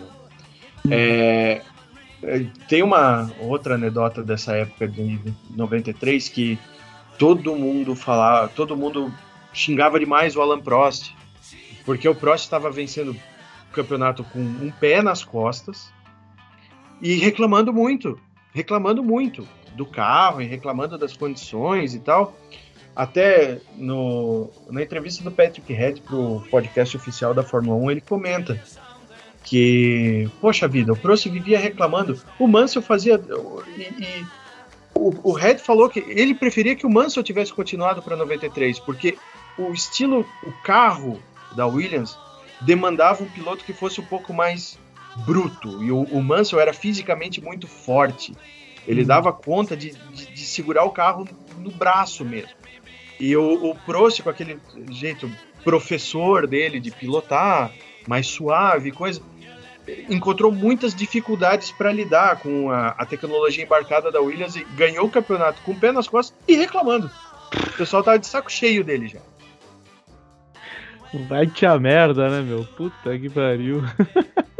De saco cheio dele, o velho tio Frank Williams parou e pensou, só vai ter que pagar muito para esse francês também, como é que eu faço para ele sair? Já sei! Então, Prost, já dei outro assento pro ano que vem pro Ayrton Senna. O que bastou, né? É, Prost o... pegou o chapéu. Mais um francês abanando a bandeira branca, né? Exatamente. Pegou o chapéu, o Senna foi todo felizão lá, sentou, fez o primeiro teste, soltou aquela frase maravilhosa, né? Bem da minha vez, cagaram com o carro. Ah, é verdade, já no teste, no teste pré-temporada, né? Falou, puta que... Porque, porque aí tiraram, o, a FIA tirou os, o, os auxílios, né? As assistências eletrônicas todas, né? E realmente o carro ficou só com aquela, com aquela coisa de, de ser bruta de guiar. Na verdade, até, e eu não sei se vocês vão concordar comigo, eu quero ouvir a opinião de vocês, o carro não ficou tão ruim assim, né? O carro tava... muito difícil de guiar. O Senna, ele teve que se adaptar, mas ele fez as três primeiras poles, né, nas três uhum. corridas dele, fez as poles. A, a, a Benetton estava crescendo de uma maneira enorme e, e o Schumacher conseguiu ser campeão aquele ano, mas muito por conta do primeiro semestre, porque depois da morte do Senna, que a gente pode contar também como uma das mortes do, do, do, do Frank, porque ele realmente ele sentiu demais isso. Ah, e depois ele foi processado por isso, a gente pode voltar para isso. Mas depois disso, o Damon Hill acabou sendo alçado ao posto de primeiro piloto e terminou como vice-campeão atrás do Schumacher, né? Sim. O carro não era tão ruim assim. Não, não era. Se não fosse, se não fosse o, o, a morte do Senna, o Senna poderia ser campeão, cara. É, do jeito que ele levava, como você mesmo falou, ele fazia pole atrás de pole e... É, por melhor que o Schumacher tivesse com o carro e, né, o espírito Schumacher de ser, porque o Schumacher era um gênio desde sempre, no meu, no meu ponto de vista, um dos, assim, dos maiores pilotos a rivalizar com o Senna ali na, na pista, é, o Senna seria campeão, sim. E foi uma pena, né? É, porque a gente deixou de ver um, um, um embate de um piloto que era um mestre, né, com um futuro gênio num carro mais, melhor, e um mestre se, se superando ali a cada, a cada corrida num carro que ele achou que era, que era um Kinder Ovo com uma super surpresa e era aquela jaca do começo do ano, cara. Mas ele seria assim, é, depois eles acertaram a mão, é, co- começaram a vir a, as vitórias, e se estivesse na mão certa, tinha, em no, noventa e quatro, não sei se o Schumacher seria campeão não, viu? Vamos guardar as devidas proporções. Não adianta nada eu falar isso, porque o povo da internet vai recortar só o que eu falar a seguir e, e vão me ameaçar em casa, mas guardando as devidas proporções, a gente poderia ver um, um, uma, uma edição, uma prévia do campeonato desse ano, dois mil e vinte e um, de Hamilton e Villeneuve, né? Sim. Hamilton sendo o Senna, no caso, e Villeneuve sendo o Schumacher. Sim. Sim, concordo, eu concordo, concordo inclusive quem recortar isso daqui e ficar jogando na nossa cara aí, na, na, nas mídias sociais, que o importante hoje em dia não é, não é você analisar, o importante é a polêmica, cara, gostamos de polêmica. É, toda a mudança de regulamento dá uma mexida nas forças, né, e a, a, na maioria das vezes, quando uma equipe está muito por cima, muito destacada das demais... É, na mudança de regulamento tem um retorno à média e às vezes até uma queda da média, né? Analisando aí, vamos pegar uma mudança de, campeon... de regulamento recente ali, foi na época da, da Brown ali.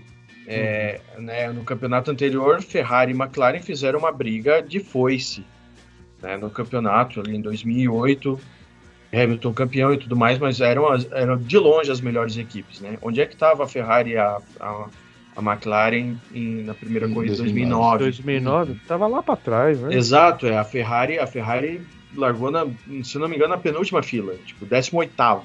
É. Então, né, essa... E foi o que aconteceu com a Williams ali em noventa e quatro, né? Demorou até noventa e seis para se, se reencontrar de fato. A Benetton... A, a Williams tinha ido longe demais na questão eletrônica e na questão... Né? Eles estavam muito além de todas as uhum. outras.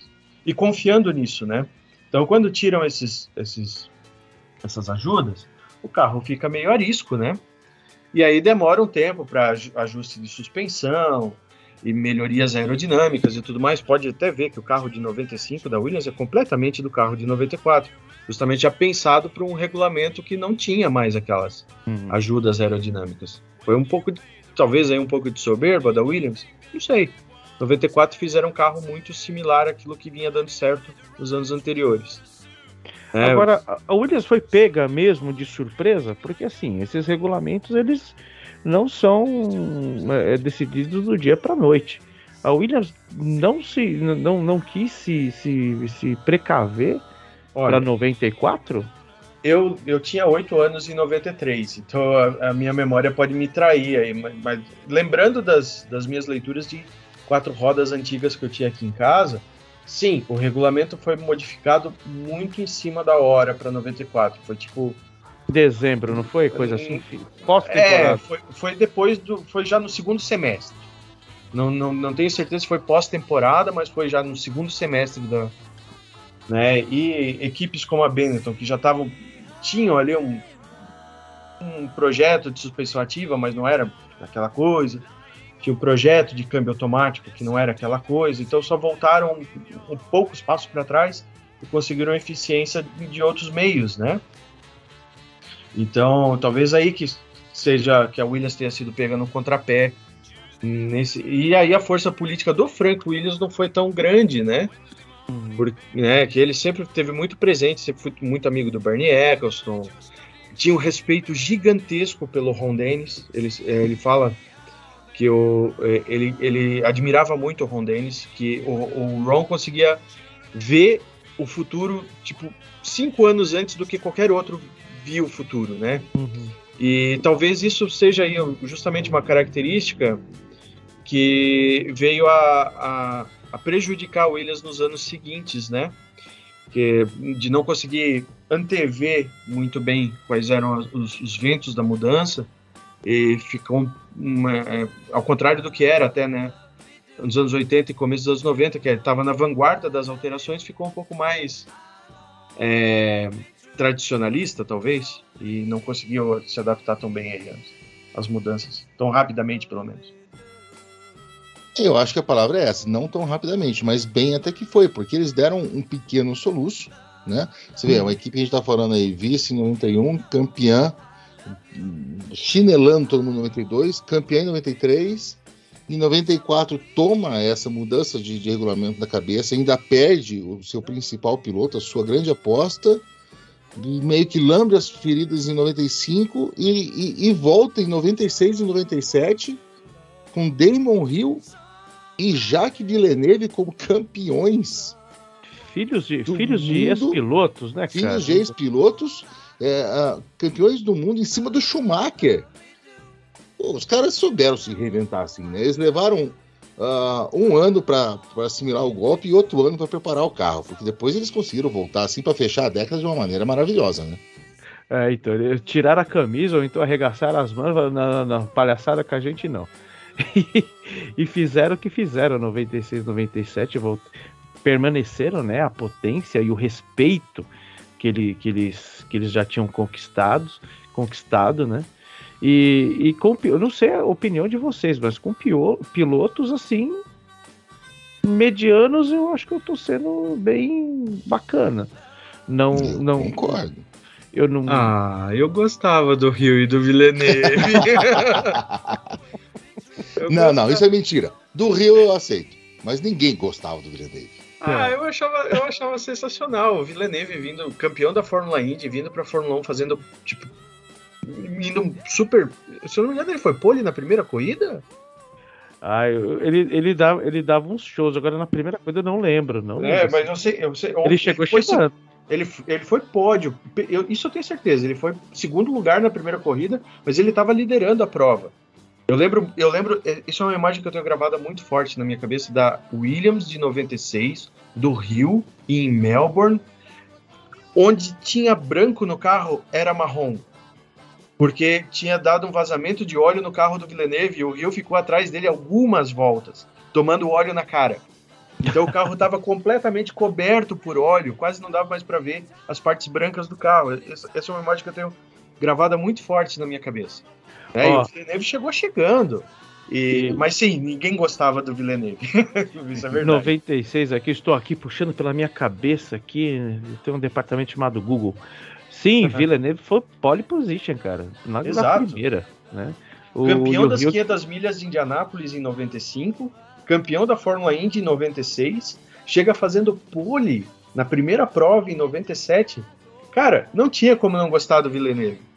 Não, cara, é, é realmente... Ele, essa dupla chegou chegando, chegou chutando bundas, como a gente diz. E... Mas eu não gostava muito deles, não. Eu, eu acho que tinha um, tinha um buzz, né, cara? Tinha um buzz bacana, porque... É, exatamente por isso. Pô, o cara chegou na, na Indy, chegou... Não é uma categoria... considerado por muitos a inferior, né, a Fórmula um, nível técnico inferior, e o cara fica, não, não, eu sou piloto mesmo, meu, eu sou piloto. Eu falei de, ah, tá, não, eu pensei que eu tinha confundido. O Villeneuve, ele foi, ele foi pole em noventa e seis e em noventa e sete também, uma cacetada de pole, cara. Eles, eles arrebentaram, arrebentaram. E, uh, né, o, aquela questão do Frank Williams que a gente comentou de ser mão de vaca, não pagar piloto, né? Rio campeão em noventa e seis e defenestrado da equipe em prol de Heinz Harald Frentzen. E esse sim era difícil de gostar. É. é ele, ele virou motorista de táxi em Abu Dhabi, se eu não me engano. Mas a gente tem que falar de um nome muito importante da história da Williams, junto com o Patrick Head e o Frank Williams, dessa época dos anos noventa, que é o Adrian Newey, né? Um que, mago ele, né? Olha, e que não seria nada mal ele retornar pra gente, viu? Nossa. Que tá foda. Sonho. Sonho. Tá aí, outro, tá aí outra é, questão interessante, né? Do, do, do, do aspecto sovino do Frank Williams, né? É, um, o, o Adrian Newey, ele faz uma parte integrante, fundamental do sucesso da Williams nos, nesses campeonatos dos anos noventa, e ele tinha sondado o Frank Williams e o Patrick Head para se tornar acionista da, da equipe. Hum. E eles ficaram se desviando, assim, ah, não sei, vamos marcar, vamos dar uma conversada depois, espera aí que agora eu não posso, eu tenho que levar minha avó no jiu-jitsu. E ficou essa coisa de não, não, não, não, não, não, até que o Adrian Newey se encheu o saco e pô, é, fez as malas e foi para a McLaren, né? E a McLaren virou o que virou no final da década de noventa, muito por conta dele, né? É verdade, pirulitou-se, né? Inclusive o, o, o, o Adrian Newey tem muita mágoa desse, desse, desse episódio, né? Ele já falou em entrevistas que assim, ele adorava o trabalho que ele fazia na Williams, o clima da Williams, né? E ele foi tipo, tipo, ah, meu, mano, na boa, toma aqui seu cheque, tá aqui dia quinze, dia trinta aqui, e não enche o saco, né? Ele se sentiu muito inferiorizado, né? E olha só o que o cara, nem o que ele se tornou, né, crianças, o que ele já era, né, perder um gênio por conta desse estilo sovina do nosso querido Frank. E isso meio que bate com o começo daí do, do declínio, né, a Williams ainda brigou um pouquinho, mas com uma McLaren super forte aí em noventa e oito, noventa e nove, daí vieram os anos mágicos da Ferrari, que a Williams também não conseguiu bater de frente, e teve vários nomes, um monte de gente legal. A gente teve a, a penúltima vitória da equipe em dois mil e quatro com o, o Montoya, Gordito Montoya. Uhum. Uh, mais um monte de piloto bem michuruca aí, tipo estilo Jenson Button aí, correndo pela, pela equipe. Daí a gente teve aquele soluço da natureza com o Pastor Maldonado em dois mil e doze. Nossa, totalmente improvável. Até o box da Williams, era, era aniversário do Frank Williams, não era? Exatamente. Não é. Até o box pegou fogo naquele dia. E, e, a, equipe, e a equipe foi declinando. A gente, eu não sei se, se foi só essa sovinice do Frank, se foi só essa questão de não saber continuar na vanguarda ou se, e se tornar muito conservadores, o próprio envelhecimento do Frank, porque a gente a gente está fazendo um podcast do Frank Williams aqui, mas a gente está falando nos últimos, nos últimos trinta minutos, a gente está falando da equipe Williams, porque realmente a, a história ela se, se, se, se mistura, né? Não, uhum. é, a, é a mesma história, a gente está falando da equipe, dos pilotos, a gente está falando do Frank Williams, tudo isso é o Frank Williams o tempo inteiro, e eu não sei se a equipe foi envelhecendo junto com o Frank, até que para uh, sobreviver, primeiro o Frank passa o domínio da equipe para a filha, para a Claire, e depois de um tempo e de vender alguns ativos importantes da, da, da equipe, passa o capital da equipe, que mantém o nome, mas para o grupo Dorrington, né? Uhum. Exato. É, teve é, vários, é, várias oportunidades aí nesse meio do caminho, entre noventa e sete... E, e agora, né, dois mil e vinte e um, dois mil e vinte, vai até a equipe ser vendida, teve várias oportunidades aí de negócios que, por alguma soberba, ou alguma falta de visão, ou algum tradicionalismo, talvez, né, algum conservadorismo, não foram para frente que, né, poderiam ser a salvaguarda da, da Williams, né? Teve... Teve uma época, né, que a equipe era dirigida pelo Sam Michael, que existia uma oportunidades de investimento que não foram para frente. Teve uma tentativa de compra da B M W, que depois a B M W foi, acabou comprando a Sauber por um, aquele período. É, e depois teve um... O Toto Wolff foi acionista da Williams, foi a porta de entrada dele para a Fórmula um. Hoje ele é o grande chefe da Mercedes. Ninguém lembra que ele foi por dois anos. Foi acionista da Williams, ele poderia ter tomado aí um, um, uma posição de maior destaque dentro da equipe, assumido os negócios da equipe, talvez mudado o panorama de tudo, né? Mas aí e, e também rolou um pouco de soberba, às vezes, da, da equipe Williams, de querer ser, no Drive to Survive, tá, isso está bem evidente, né? De, não, nós vamos fazer todas as nossas peças do carro, e nós não vamos deixar de produzir a nossa própria caixa de câmbio, quando, sabe, isso estava atrasando o time já, chegou um ponto que isso estava estava sendo uma âncora para a equipe. O, eu acho, cara, que faz todo sentido sim, tá, Fuzid? Eu tenho essa, essa, essa impressão de que eles pararam no passado, talvez até por causa dos tombos que o, que o, que o Frank tomou lá atrás, do Wolff, que a gente citou lá no começo do episódio, e essa, essa questão, né, de ser uma família fechada, de querer olhar só para si e não, não acompanhar a evolução. A gente não precisa dizer, né, uh, quantos carros mudaram dos anos setenta para cá. Isso é um absurdo. Até uh, a gente brinca com quem fala, nossa, se fosse o Ayrton Senna numa... numa, numa Haas, hoje em dia ele seria campeão. Cara, não, isso não acontece. Para você que tá acompanhando o Auto Radio aqui, não, não, não acompanha muito automobilismo, cara, hoje em dia é impossível, né? E você se, se manter garagista, né, raiz, numa época onde a tecnologia é, faz toda a diferença, não dá, não tem, não tem como. Eu acho que eles quiseram sim manter aquela coisa, né, do o cheirinho do, do, do, do, do macarrão da mãe, né, aquela comidinha caseira, e não foram para algo mais sofisticado e acabando dando tiro na, na, na, na, nas próprias pernas. Visto que é, contratações assim de cunho extremamente duvidoso, né, não vamos falar nem de predileção. Teve o outro russo lá recentemente, como é que era o nome dele, gente? É, acho que de dois mil e dezenove. Exato, dois mil e dezoito, exato, Sergei exatamente. Sirotkin.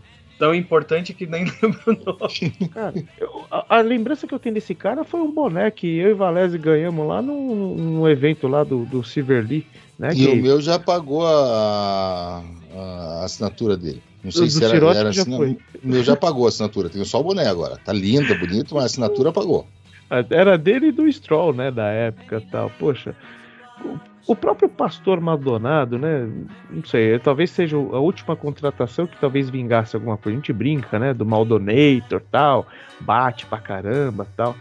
Mas não era uma, um cara que você pudesse apostar. E por outro lado, pachequismos à parte, você tinha um Felipe Massa que já não era tão rápido, mas era um cara que poderia evoluir muito tecnicamente e saiu fora porque viu o buraco que a Williams ia entrar, né? O próprio Stroll mesmo, que usou de laboratório. É, foi uma contratação assim que foi pura grana. A saída do Barrichello, pô, que é um cara tão completo como o Barrichello era na época, né? Final de carreira, é verdade, sim. Mas quanto esse cara não contribuir, não contribuiria nos anos seguintes, né? Para deixar o Bruno Senna que já, já vinha ali, é, já tinha passado do tempo. Então, é, eu não lembro onde eu vi que o layout, né, entenda por layout assim, a, a, o desenho do carro, é, ele era definido algumas partes pelo departamento de marketing, porque tinha que mostrar o, o melhor o, a marca da Martini lá na época, é, de um jeito X, um ângulo Y. Então imagina o, o cara puto da vida, porque ele tinha feito um carro que era decente, mas ele tem que mudar o projeto dele por causa de uma curva. E essa curva pode ter custado milhões no futuro, mas não. Tem que dar, dar mais visibilidade para o patrocínio, né, que vai aparecer lá nas setenta voltas de um, de um grande prêmio, do que o resultado, sabe? Então, é, foi bem triste esse fim da, da Williams, né, né, junto, na mão da família Williams. Exato. Agora você se imagina, vamos, vamos tentar se colocar... no... calçar os sapatos do Toto Wolff, a, a, é, acionista da Williams, é, tentando fazer um trabalho ali de modernizar, de trazer algumas, algumas novas ideias e tal, com a sombra do Patrick Head, com a sombra do Frank Williams. O, o Frank de, de, dos anos dois mil ali, da parceria com a B M W, ele começou a delegar algumas funções, não participar tanto, até a própria, né, a vitalidade dele não permitia dele uhum. participar aí da, das ações do dia a dia da equipe, mas é, começou a ser mais um, um chairman, né, um, um conselheiro dentro da equipe. Mas, né, Sam Michael, Toto Wolff, teve outros aí chefes de equipe que passaram pela Williams, até recentemente o Paddy Lowe, uhum. é, que chegam com ideias, chegam com projetos e tal, e, e esbarram num... num tradicionalismo ali, porque a figura do Frank Williams era muito presente ainda no dia a dia da fábrica. Uhum. É, ele, ele, ele morava na fábrica nas últimas, nos últimos anos da vida dele. Ele tinha um quarto dentro da fábrica da Williams e ele vivia lá, ia para casa aos finais de semana, quando a fábrica não estava funcionando a pleno vapor.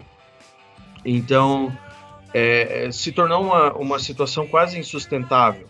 É, teve ali esse brilhareco de dois mil e catorze, né, com uhum. um carro relativamente eficiente, com o motor Mercedes, que era, naquele ano ainda era de longe, nos primeiros anos desse novo regulamento, era muito superior aos demais.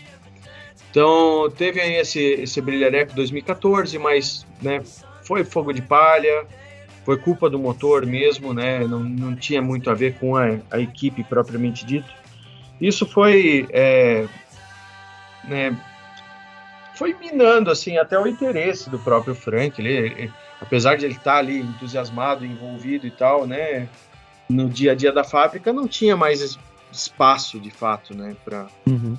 para ele na Fórmula um. Até, né, já, já havia alguns anos delegado o posto de conselheiro para a filha, né, que era, ela, era, ela era deputy, né, ela, ela, seria o em latim, que gastar o latim que eu aprendi na faculdade de Direito, ela era a, a doc do Frank Williams na, na equipe, né, era a representante dele.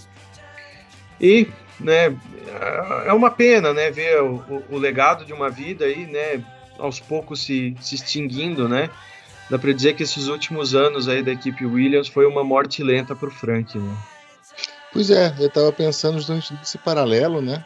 O cara que amava tanto isso e que ah, passou por uma vida atribulada, assim como a, a equipe dele passou por uma vida atribulada, com altos e baixos, e que entrou nessa descendente toda até que em dois mil e vinte eles vendem a equipe e no ano seguinte o Sir Frank Williams já tinha perdido a esposa em dois mil e treze, cavaleiro da rainha, setenta e nove anos, se foi de uma maneira bem tranquila, num domingo sem corrida, dia vinte e oito de novembro de dois mil e vinte e um.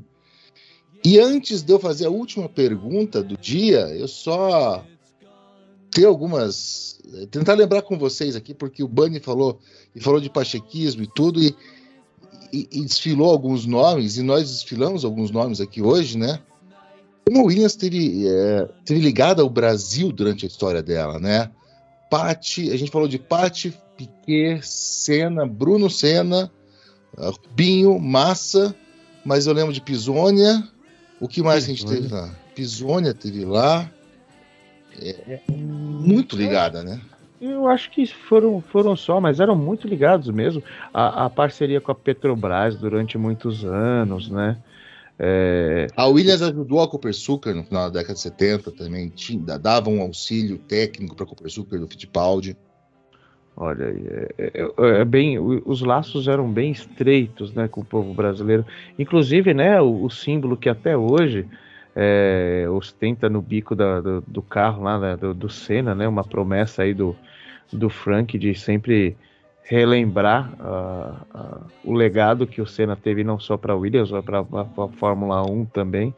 É, quando ele podia vir para o Brasil também, era um, um, era um lugar que ele sempre elogiou bastante e sempre gostou. Ele, eu, eu não sei por que cargas d'água, porque você tem tantos pilotos é, bons no mundo, né? Puta, a gente teve uma leva enorme aí de pilotos alemães, por exemplo. E se, se não estou enganado, a maior, a maior bandeira, a, a bandeira que mais aparece na Williams é realmente a brasileira, cara. Nem a, nem a, a inglesa tem, tanto, tem tantos é, representantes é, na Williams, cara. Então é incrível essa sinergia e são parcerias que, tomando aí os devidos cuidados, deram certo, não deram, não deram errado, muitos não, tiver, não foram campeões, mas sempre foram muito frutíferas, né? O próprio Felipe Massa mesmo, é, eu acho que foi um, era um Massa mais tranquilo, né? Falando aí dos, dos últimos anos, né? Era um Massa mais dono de si, que já tinha passado aí pelo massacre junto com Alonso, é, o trauma da molada, o fato de ter sido quase campeão.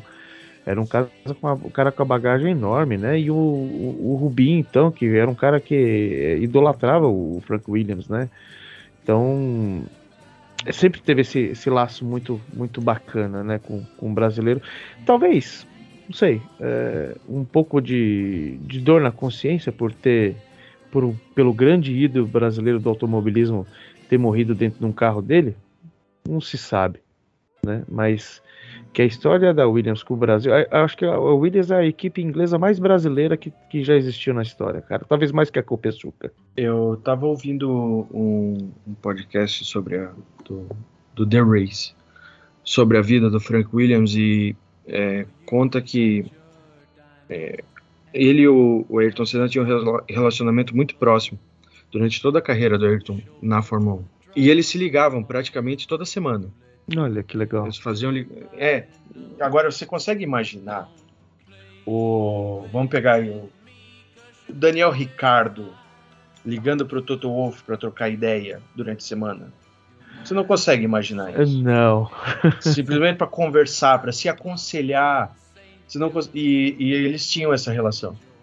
E, e conta ali na, no podcast que eu ouvi, que esse é um depoimento da Idadine, da esposa dele. É... que ela sabia exatamente quando era o Ayrton que estava falando, porque a voz do Frank Williams mudava.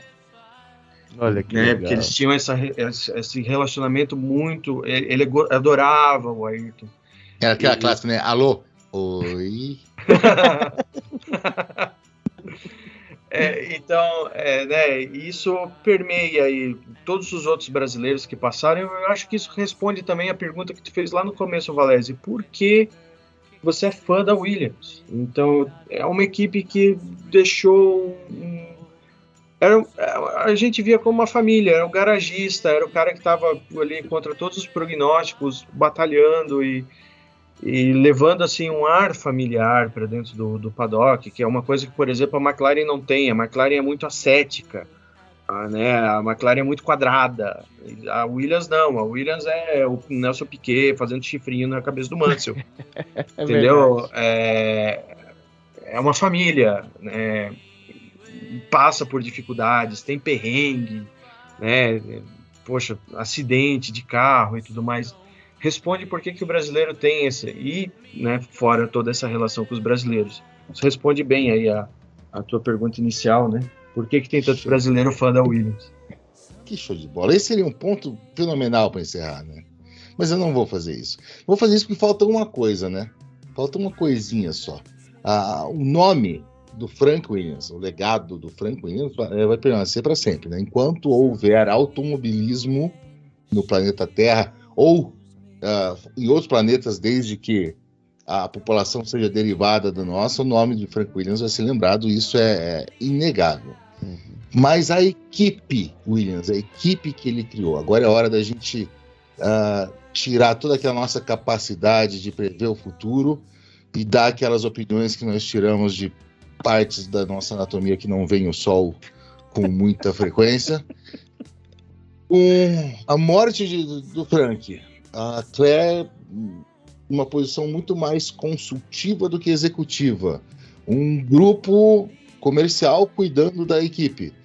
Uh, num, num, num, curto a médio prazo, em dez anos, a gente vai ter ainda Williams, uma Williams maior, uma Williams melhor, ou a Williams vai ter o fim da Sauber, o fim da Stewart, o fim da Jaguar... Olha, Valese, eu acho que a Williams é uma equipe muito longeva, né? A gente tem equipes que, que pequenas, por exemplo, a gente tem a Minardi, né? Todo mundo lembra com muito carinho da Minardi. É, mais recentemente a gente tem a Force India, que no meu ponto de vista, já do cara ser um bilhardário, esqueci o nome do, do empresário, foi até preso, como é que era o nome do... D J Lalia. Era um dos caras que mais se, aprove... mais se aproximavam do Frank...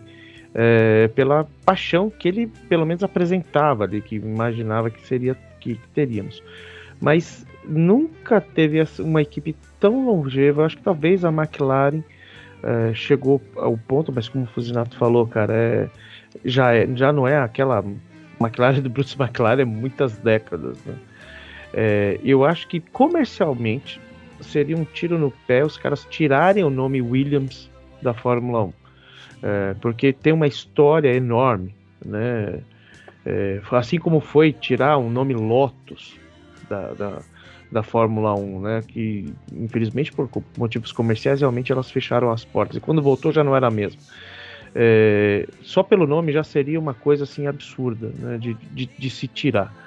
E imagina esses caras, né, da Capital aí dando a volta por cima. Eles têm um projeto aí de que eles... É, eles falaram que em dez anos a Williams vai estar tá nas cabeças de novo. Mas até como o Fusinato falou aí, cada virada de, de, de regulamento, as forças costumam a se embaralhar. Eu não acho que a Williams ano que vem vai estar tá lá, vai ser a quarta força como foi em dois mil e catorze. Não, mas eu acho que eles vão estar tá muito bem. Eu não diria em dez, mas pelo menos em seis anos eu acho que eles... vão manter o nome Williams, eles vão manter o legado, porque comercialmente é muito importante, e a gente vai ver o Williams de novo. É, a gente teve aí em dois mil e onze um, um, um grid maluco por causa da chuva, que era Ferrari, McLaren e Williams, cara, nas, na, na, nas três primeiras posições. Cara, é, foi uma coisa, foi um retorno aos anos oitenta, noventa, que é, bateu aquela nostalgia gostosa, sabe? E eles vão sim, eu acho que eles vão... Eles vão, vão, vão levantar o nome da Williams de novo. Tem grana envolvida, são capazes. E não vai ser tão cedo que, que o nome Williams vai ser apagado da história, não. É, com todo respeito ao Careca, mas a Williams não é a Jordan. Né? É um nome de respeito. É, assim, olha, vamos, vamos usar um paralelo mais próximo que a gente pode utilizar, que é a McLaren. A McLaren, o Bruce McLaren morreu em sessenta e muito, atra- uhum. sessenta e seis. Então, o Ted Mayer foi chefe de equipe, o Ron Dennis foi chefe de equipe, hoje o Zac Brown é chefe da equipe. Atualmente, o grupo McLaren é, é, é controlado por uma empresa árabe, né, ligada ao Mansur Ojeb. E não deixou de ser McLaren. Em nenhum momento é, a McLaren deixou de ser McLaren aos olhos do fã de Fórmula um. Né? Então, eu não vejo... A, a diferença é que essa transição toda da McLaren foi mais lenta do que a da Williams. A Williams simplesmente... Um dia o Frank deu a chave da, da porta da frente para outra pessoa e ó, agora toma que é teu. É, mas esse grupo, o grupo de pessoas que está ali no dia a dia da equipe, que é capitaneado pelo Jos Capito, são pessoas muito competentes. Né, que já vem, eu, eu tinha uma esperança e um desejo de que o David Richards voltasse para a Fórmula um e usasse a estrutura da ProDrive para tocar a Williams. Como ele fez lá em dois mil e quatro com a, a B A R, que foi o melhor ano da B A R na história. É, mas, né, o meu sonho não é a realidade, né? É, mas o, o, se tinha, tinha poucas outras mãos tão competentes para tocar um projeto na Fórmula um quanto esses que estão na Williams agora, entendeu? Talvez era justamente o David Richards que eu falei, ou o Joyce lá, da, que, que cuidou da equipe Audi na no Endurance por muitos anos. Não lembro o nome, o primeiro nome dele, eu só sei o sobrenome. É, então, assim, o legado da Williams permanece, com certeza. O nome, é, contratualmente falando, o nome vai permanecer, né? Isso já está claro, já está uhum. certo. E o legado permanece. Agora, a, a, a, como vai ser essa escalada para os próximos anos, é, não dá para prever. Mas tudo indica que vai ser, vai ser boa e vai render frutos, porque é um grupo de pessoas muito bom, tem dinheiro, é, tem condições de criar um trabalho sensacional, é, começando por baixo, ali, pegando, sendo meio equipe B por, por alguns anos, talvez, aí, né, tendo mais um perfil de equipe B, como a própria... Né, aí, um, poucos anos atrás, a, a McLaren foi, quando estava lá com o motor Renault, aquela reestruturação, para agora chegar num, num patamar aí de, de brigar aí pelo, por pódios e por vitórias e tudo mais.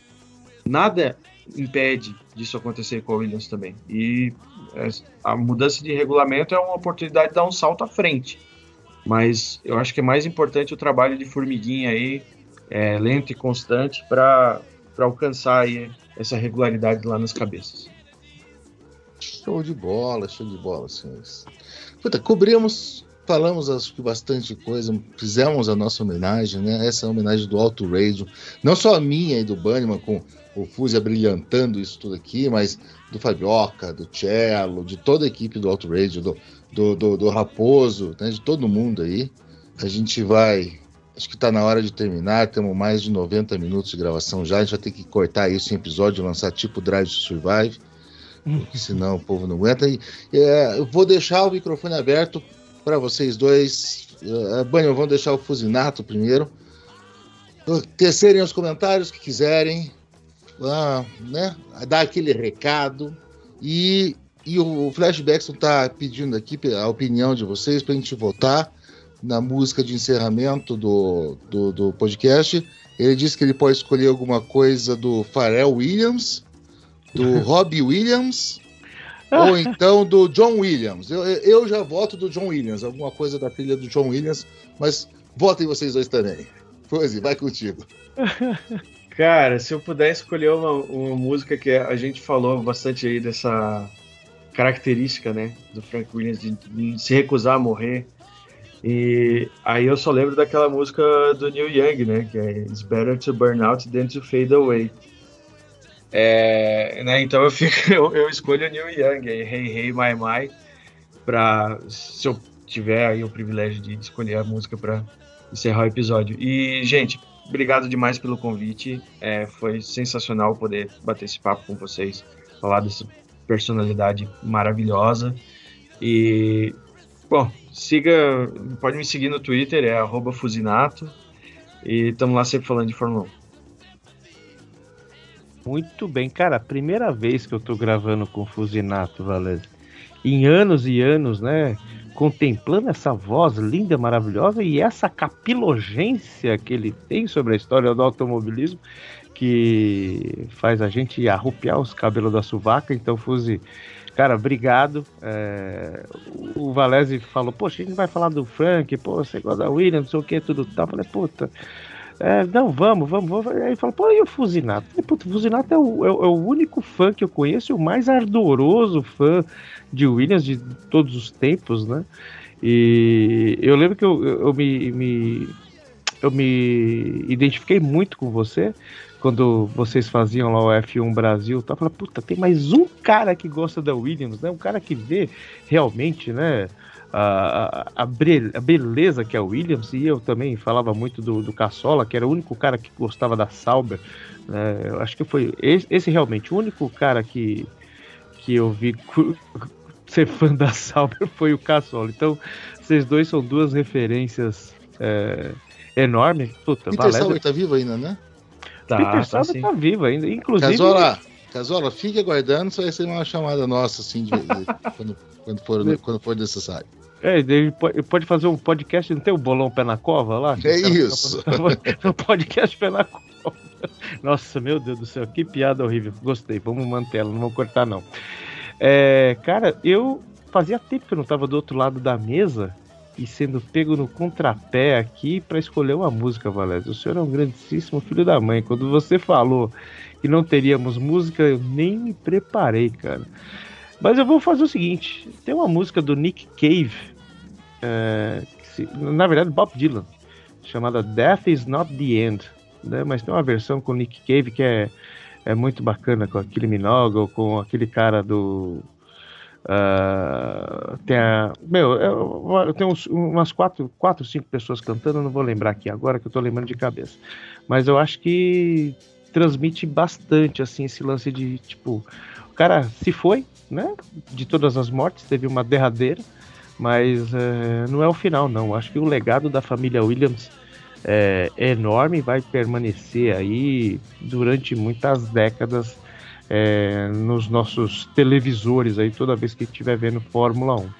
Eu só fico triste porque a Netflix cagou para Williams quando ele, eles foram vendidos, passou mal e porcamente a Claire Williams sendo a última a, a liberar os carros ali na, na, para a pista, né? Ela fez questão de ir para frente do box para liberar os carros e tal.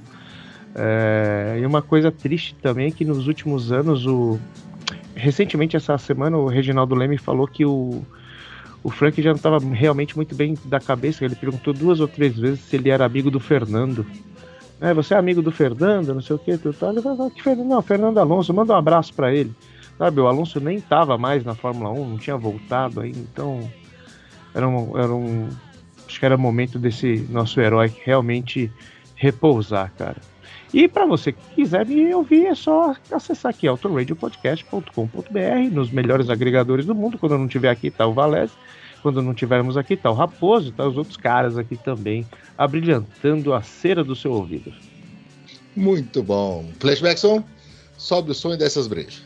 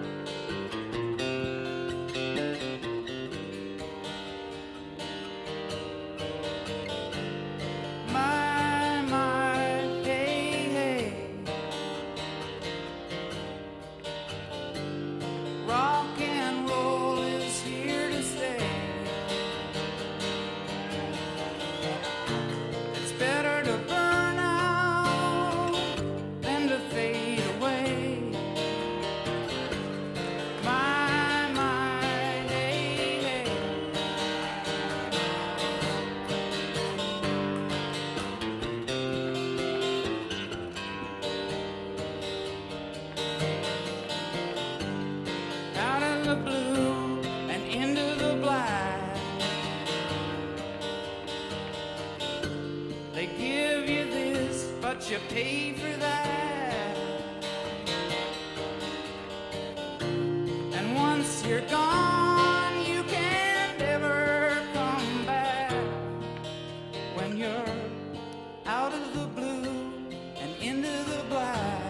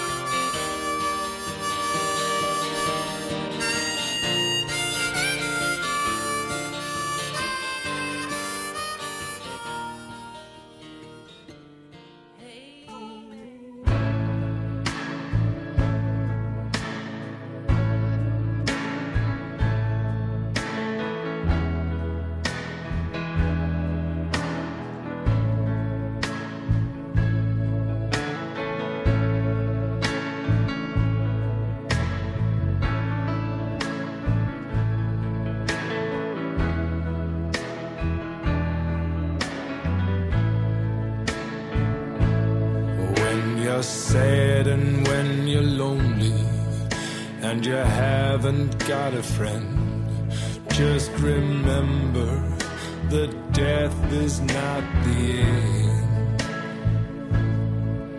And all that you held sacred falls down and does not mend. Just remember that death is not the end. Not the end, not the end. Just remember that death is not the end. When you're standing on the crossroads that you cannot comprehend, just remember that death is not the end.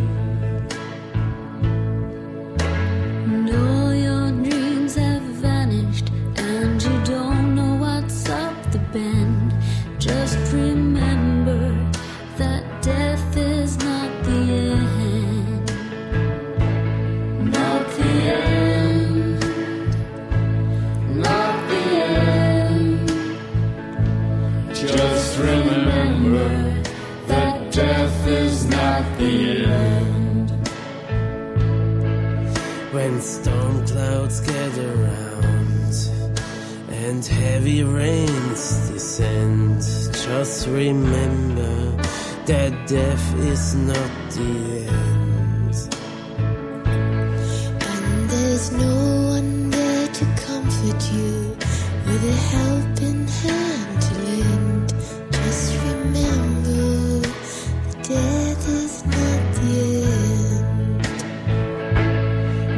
The end, not the end, just